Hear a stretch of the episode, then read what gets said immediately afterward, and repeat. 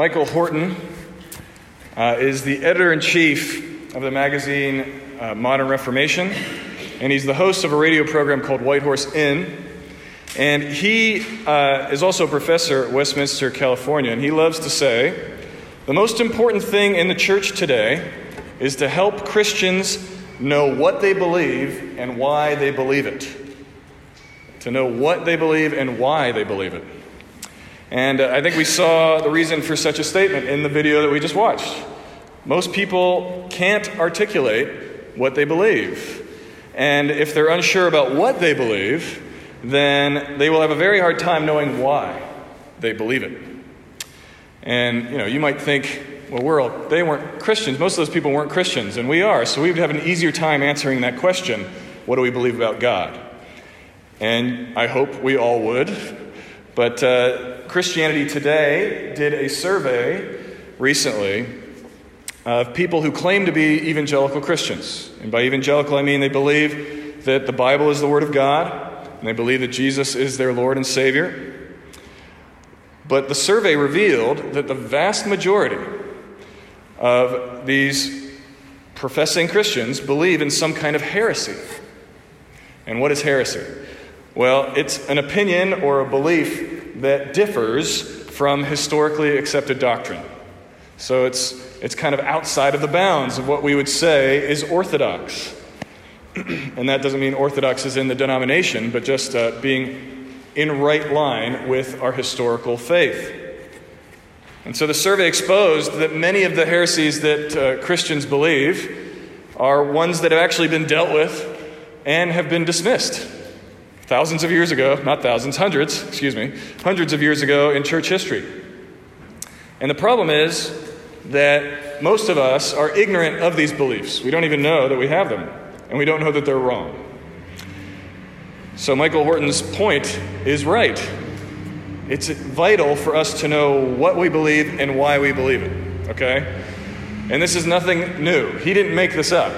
I just use him because I happen to like what he says a lot. But uh, he's a student of church history, and he knows that this has, been, this has been the goal of the church since the very beginning. Every single one of the New Testament writers shared this same goal to help us to know what we believe and why. From the word go, literally almost from Jesus saying, Go into the world and make disciples, the church has had to deal with the questions of what is true to our faith and what is not. And if you doubt this, you can just go read the New Testament again, all right? Go read some of the earliest New Testament books. Most of them are Paul's. Paul wrote half of his books in the 50s AD. So that's just 20 some odd years after Jesus had ascended into heaven, okay? And he wrote these letters, and in every single one of them, he is dealing with some kind of false teaching and some kind of false belief. He's correcting it. He's instructing Christians. He's trying to keep us uh, connected to what we know is true. There has never been an era of the church that didn't have to deal with the problem of false teaching and heresy. That's why we are doing this new series uh, as we lead into the summer, and we're going to look at what we believe and why we believe it. And to do this, we're going to walk through the Nicene Creed. We say it every Sunday during communion. The creed is basically the cliff notes of Christianity. You know, you guys remember cliff notes? I mean, we probably do. I do. In college, that's like how I read. I read the cliff notes. Anyway, um, they're the cliff notes. If you want to know what Christianity is about in short, then look at the creed. It tells us the core doctrine of our faith. It's the main things we believe. And it was developed for this very purpose. So, in the 300s AD ish, uh, a disagreement was uh, brewing over Jesus' divinity. It had been building for years and it came to a head uh, about mid century. And there was a man named Arius, who was a priest from Libya, that propagated the belief that Jesus was not actually God. He was still very important Arius thought. He thought that he was definitely the Savior. He thought that he was the Son of God, but not equal with God. He didn't think that he was eternal. He thought that Jesus had been created by God. There was another man named Athanasius, who was the bishop of Alexandria, and he adamantly opposed Arius and said, No, no, no, Jesus is God, He is eternal. And so the church was divided over this. And the emperor at the time was a man named Constantine. You've probably heard of him. And he assembled 150 bishops, and they came together for this Council of Nicaea to find some sort of resolution to this problem, the question of Jesus' divinity. And they argued for two months. And it even broke out into a fist fight at one point. These are all bishops, right? Can you imagine? Wouldn't you love to see that? they were probably dressed like this too. I mean, there would be like clothes flying everywhere. It'd be great. It'd be like the Matrix. Anyhow, um, they argued for two months. And then eventually, the vast majority of them, all but a handful, agreed that Arius was wrong and Athanasius was right. They believed and confirmed that Jesus was, in fact, of the same substance as God, that he was not created by God, but he was sent by the Father. And they developed the Nicene Creed, which we still say today. And it became uh, the foundation for the Christian faith. And what it essentially tells us is who God is, what we can affirm about God, that we believe in one God in three persons. That's the creed. It's broken up into three. One God in three persons. And it spells out the nature of the Trinity as far as we can. And so now, today, the creed is something that denominations agree upon across the board. This is how we decide if you're a Christian or not. If you want to know if you're a Christian, go read the creed, and if you can affirm everything in it, you're a Christian. And if you are having difficulty with part of it, then we need to talk about it. It's no big deal. We'll just talk about it. That's why we're doing this, this, this sermon series. It helps us understand what a Christian is. the creed has to do with God and what He does, because that's what our faith is really about. It's about God. It's not essentially about us, it's about Him and what He does with us. So, this is what our, our series is going to be on. We're going to be looking at the creed and we're going to break it down into chunks so that it's digestible. and uh, we're going to find that it's all based on Scripture, this creed. So let's get into it. We are going to start with the very beginning, as you should. Uh, we're going to start with God the Father. And the first phrase, uh, we got it up there, great. The first phrase tells us this is what we're saying, okay? It says, We believe. We believe. This is a statement of faith that follows what we're about to say here. And that's what creed means. Creed is not just the name of a band from the late 90s and early 2000s, right? Can you take me higher? I promised Trey I would do that today. Thank you. Or arms wide open. Anyway, it's not that creed. Uh, and it's also not just the name of a famous boxing family from the Rocky saga. You remember that? Creed. Creed actually is from the word credo, the Latin word, and it just means to believe. Creed, to believe. This is a statement of faith. But it's not just any statement of faith. It's the, the pronoun is very important. It says, We believe. This is our statement of faith. It's not just you. You're a part of a greater whole. Okay? We're not alone in this thing. We're a part of a group of people, uh, of professing believers, that transcends uh, cultural boundaries and also transcends time. This has been a statement of faith, as I said, since the 300s. So we are a part of a tradition, generations of believers. And then it says, We believe in what? We believe in one God. One God. This is the header for the rest of the creed. Okay? The rest of it is going to be unpacking that statement. We believe in one God. God is the foundation of our faith. Everything we believe has to do with Him. And specifically, uh, we're talking about the God.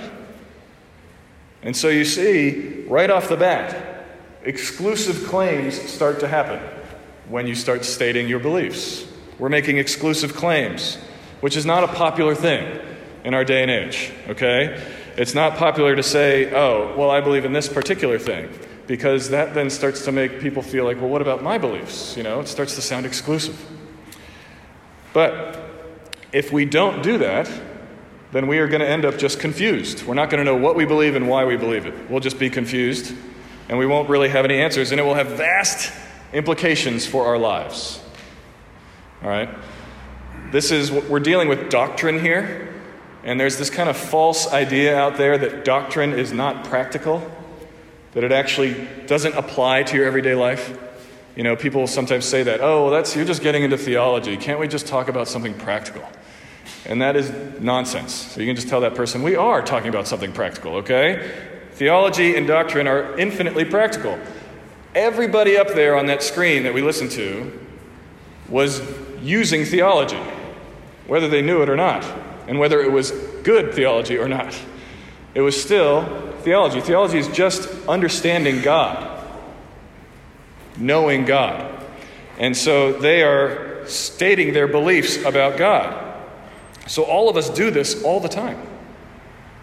It's something that we do in our lives, and it, impl- it uh, excuse me, it impacts everything about our lives. So we believe in this God. We're saying we believe in one God. If you have ever studied any religion, uh, if you did an undergrad, even if you took kind of a you know world religions course you may have heard that they most scholars attribute monotheism to a man named abraham you know abraham a lot of secular scholars will say abraham is the beginning of monotheism he's the guy that came up with the idea for the first time because everybody in the ancient world believed in many gods you know just think of the greek pantheon okay or think of Hinduism as a modern example today. It's not it's an ancient example, but it's still going today. The Hindus have millions of gods. Does anybody know how many exactly?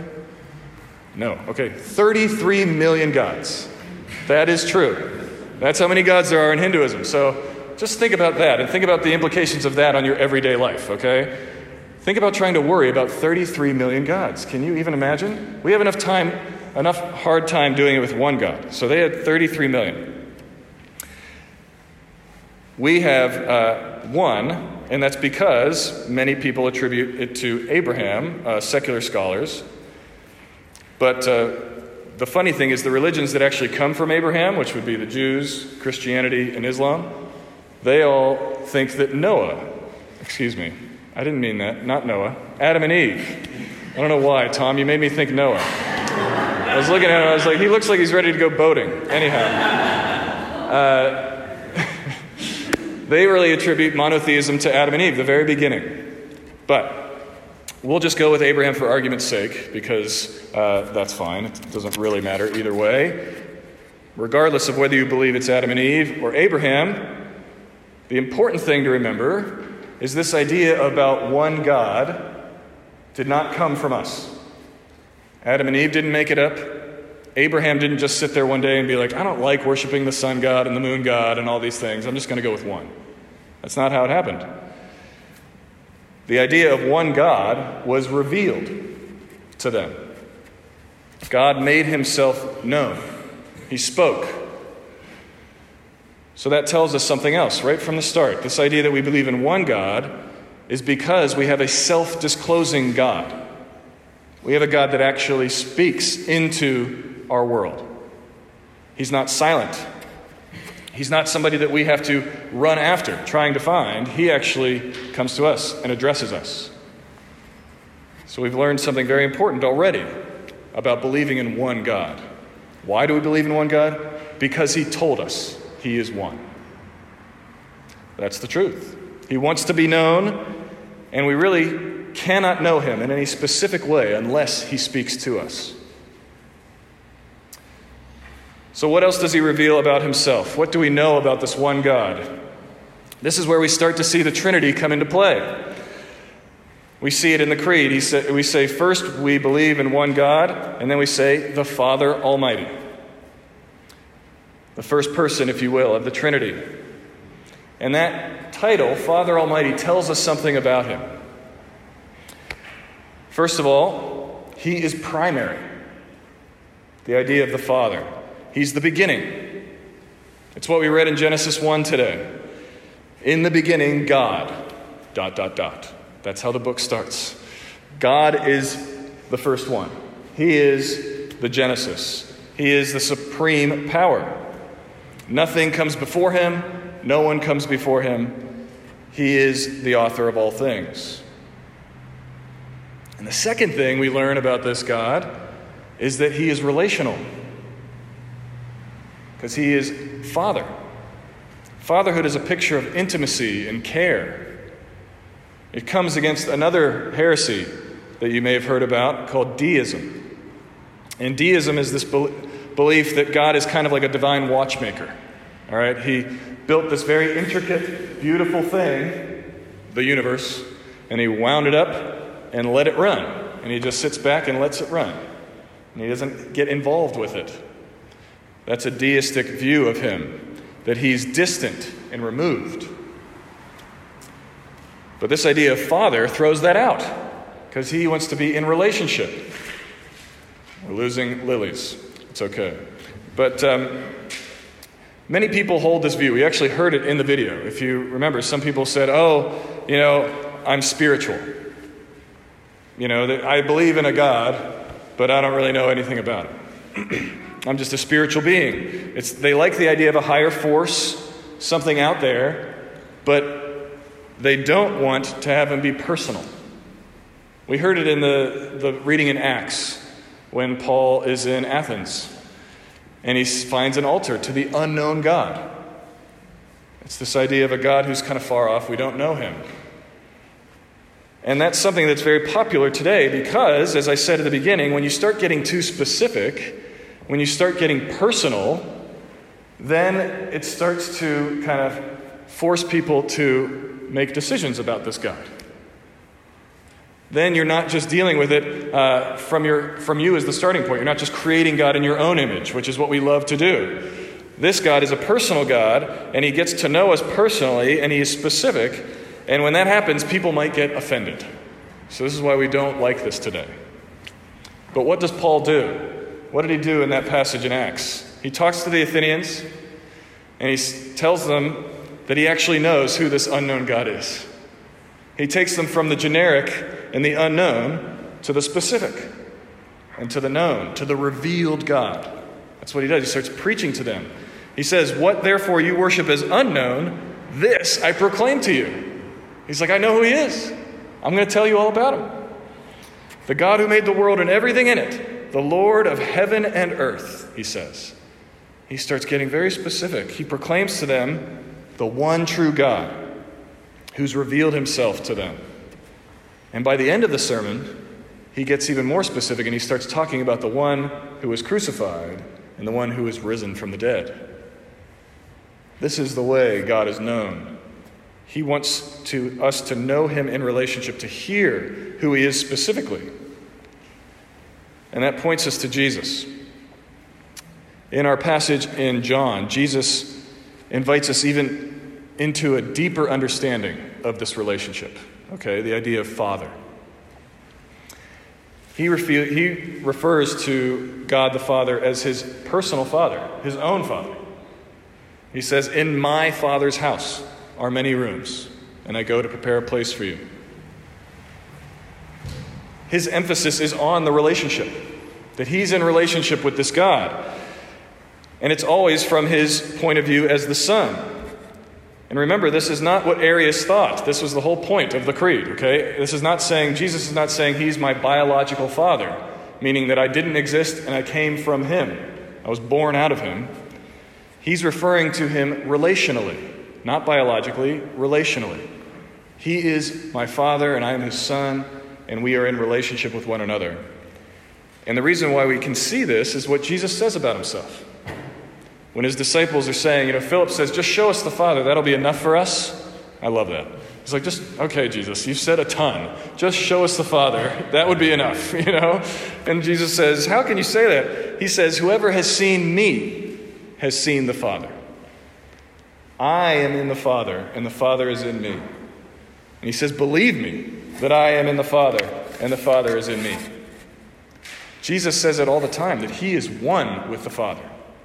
He doesn't make a distinction between them in terms of uh, their substance, in terms of their divinity. He makes a distinction between them in terms of their person. He's the Father, I'm the Son, but we are one. He's driving home the fact that he is one with the Father. And the thing that he tells us is that we have direct access to God Almighty, the Father Almighty, through him. He is the way, the truth, and the life. No one comes to the Father except through him. And the thing he's telling us is that we are welcomed to him. That's what we're hearing about this Father. This is what we're stating when we're saying we believe in one God, the Father, the Almighty. That we believe He's a relational God that wants us. And Jesus is the way to Him. We're going to unpack more of that, okay, as we go along. The Creed has, says the most about Jesus. And that's because God actually wants us to know Him through Jesus, as Jesus just said. He's the way, the truth, and the life. So the Creed says a little bit about God the Father and a little bit about the Holy Spirit and a ton about Jesus. So we're going to spend a lot of time on Jesus. So we'll get there in a little bit. If you have questions, hold on to them because we're going to see why we believe uh, this reality of God. But I want to finish with our last section here that God the Father is the maker of heaven and earth, of all that is seen and unseen. This is driving home that fact that He is the, the beginning of all things right? He's the source and the power. But it also tells us that God is the instigator. It's driving home the fact that He's the one that makes things happen. It's an incredibly important characteristic about God for us to remember that God initiates, that He is the one that creates things. Paul described it to the Athenians.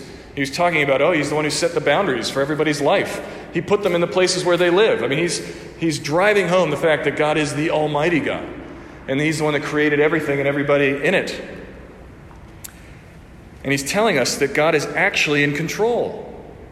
And it again shows us a God that's not far off. He didn't just wind up the earth and let it go, He is actively involved in it. He is the one sustaining it, keeping it alive, keeping us alive, giving us every breath. This is the God we believe in. And it's because he actually cares for us. He's an initiator.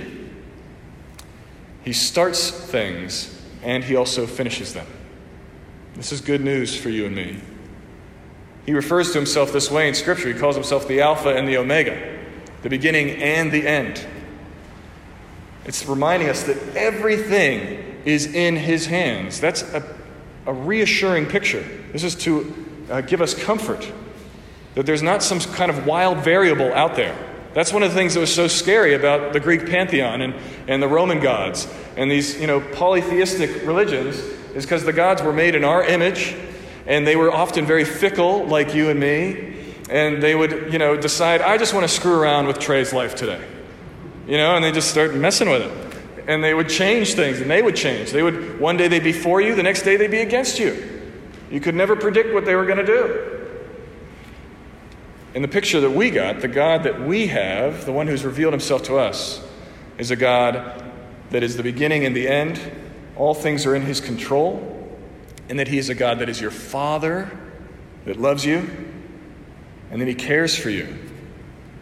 It's a reassuring picture of a God that actually is steady and does not change. It tells us he's a God of order. That's what we hear here. We saw it in Genesis 1 a God of order. Okay? The picture in Genesis is one of chaos.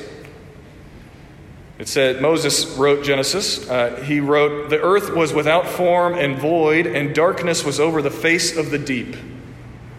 So, this is a picture of chaos. For a person living in the ancient Near East, the sea was an untamable force. The sea was chaos embodied, okay, because it was uncontrollable, it was unpredictable, it was dangerous, the ocean. And we can understand this. We live in the low country, right?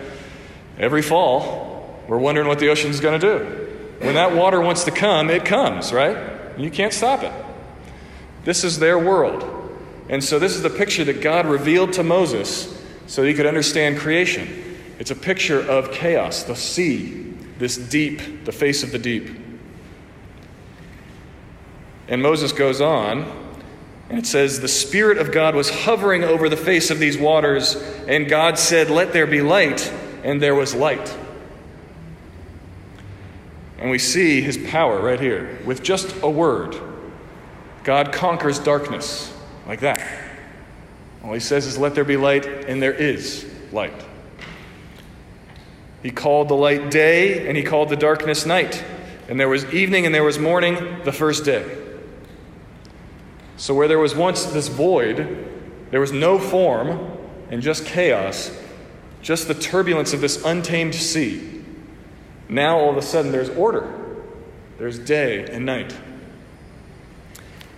It's the beginning of God establishing order, taking the chaos and bringing order to it. He brings uh, order to all of us, to our lives. It's, again, a promise of the God we believe in. Not a chaotic God, not a changing God, but a God who establishes order. This is the God we believe in. This is why we're proclaiming this. This is why we do it every week. The one who speaks and it happens. The God who brings everything out of nothing. That's the picture at the beginning of the creed for us. The one who brings order out of chaos. The initiator. And this is all very important for us because if you know the story, we very quickly brought chaos back. God established the world, established the universe, gave us life, and gives us the world to enjoy. And we bring chaos back in with our sin. Jesus says it in John 3. He says, The people loved the darkness rather than the light because their works were evil. So that's in our sin. We rejected the light that God spoke into existence. We wanted darkness. But praise God, this one true God that we're going to study and learn about for the next few weeks. This triune God, the Father Almighty, the initiator, because he brings order back in through his Son. He's the God that created all things, the Father the Almighty, and as we'll learn next week when we start studying the Son, He recreates all things through the Son. He brings order back into our chaotic lives. He's not a God that is far off. He's not a God that just sits there and lets our lives kind of fall apart. He actually comes after us and He does His creative work again. He brings something out of nothing in our lives. Where we brought death he comes in and brings life out of death. He brings light out of darkness again for you and me. This is the good news. This is the God we are going to be learning more about, the God that we know, but now we're going to know really what we know and why, right? That's why we're going to be studying this creed. This is our God, the one true God. We're going to get to worship Him more because we will know Him more as a result of these weeks. So let's pray now and thank Him for who He is. Lord Jesus, we thank you for your grace. We thank you that you are the one true God, you are uh, our Father, Lord, and that you have made all things and you've made us, and you are a God of order. We thank you for uh, speaking so that we might know you. And Lord, we ask that you would uh, form our hearts over these next few weeks. I pray, Lord, that as we look at the creed, that you would really form us and show us more about yourself, and that would set us free, Lord. And we pray, Lord, that we would be messengers of you to the world around us. We ask all this in Jesus' name. Amen.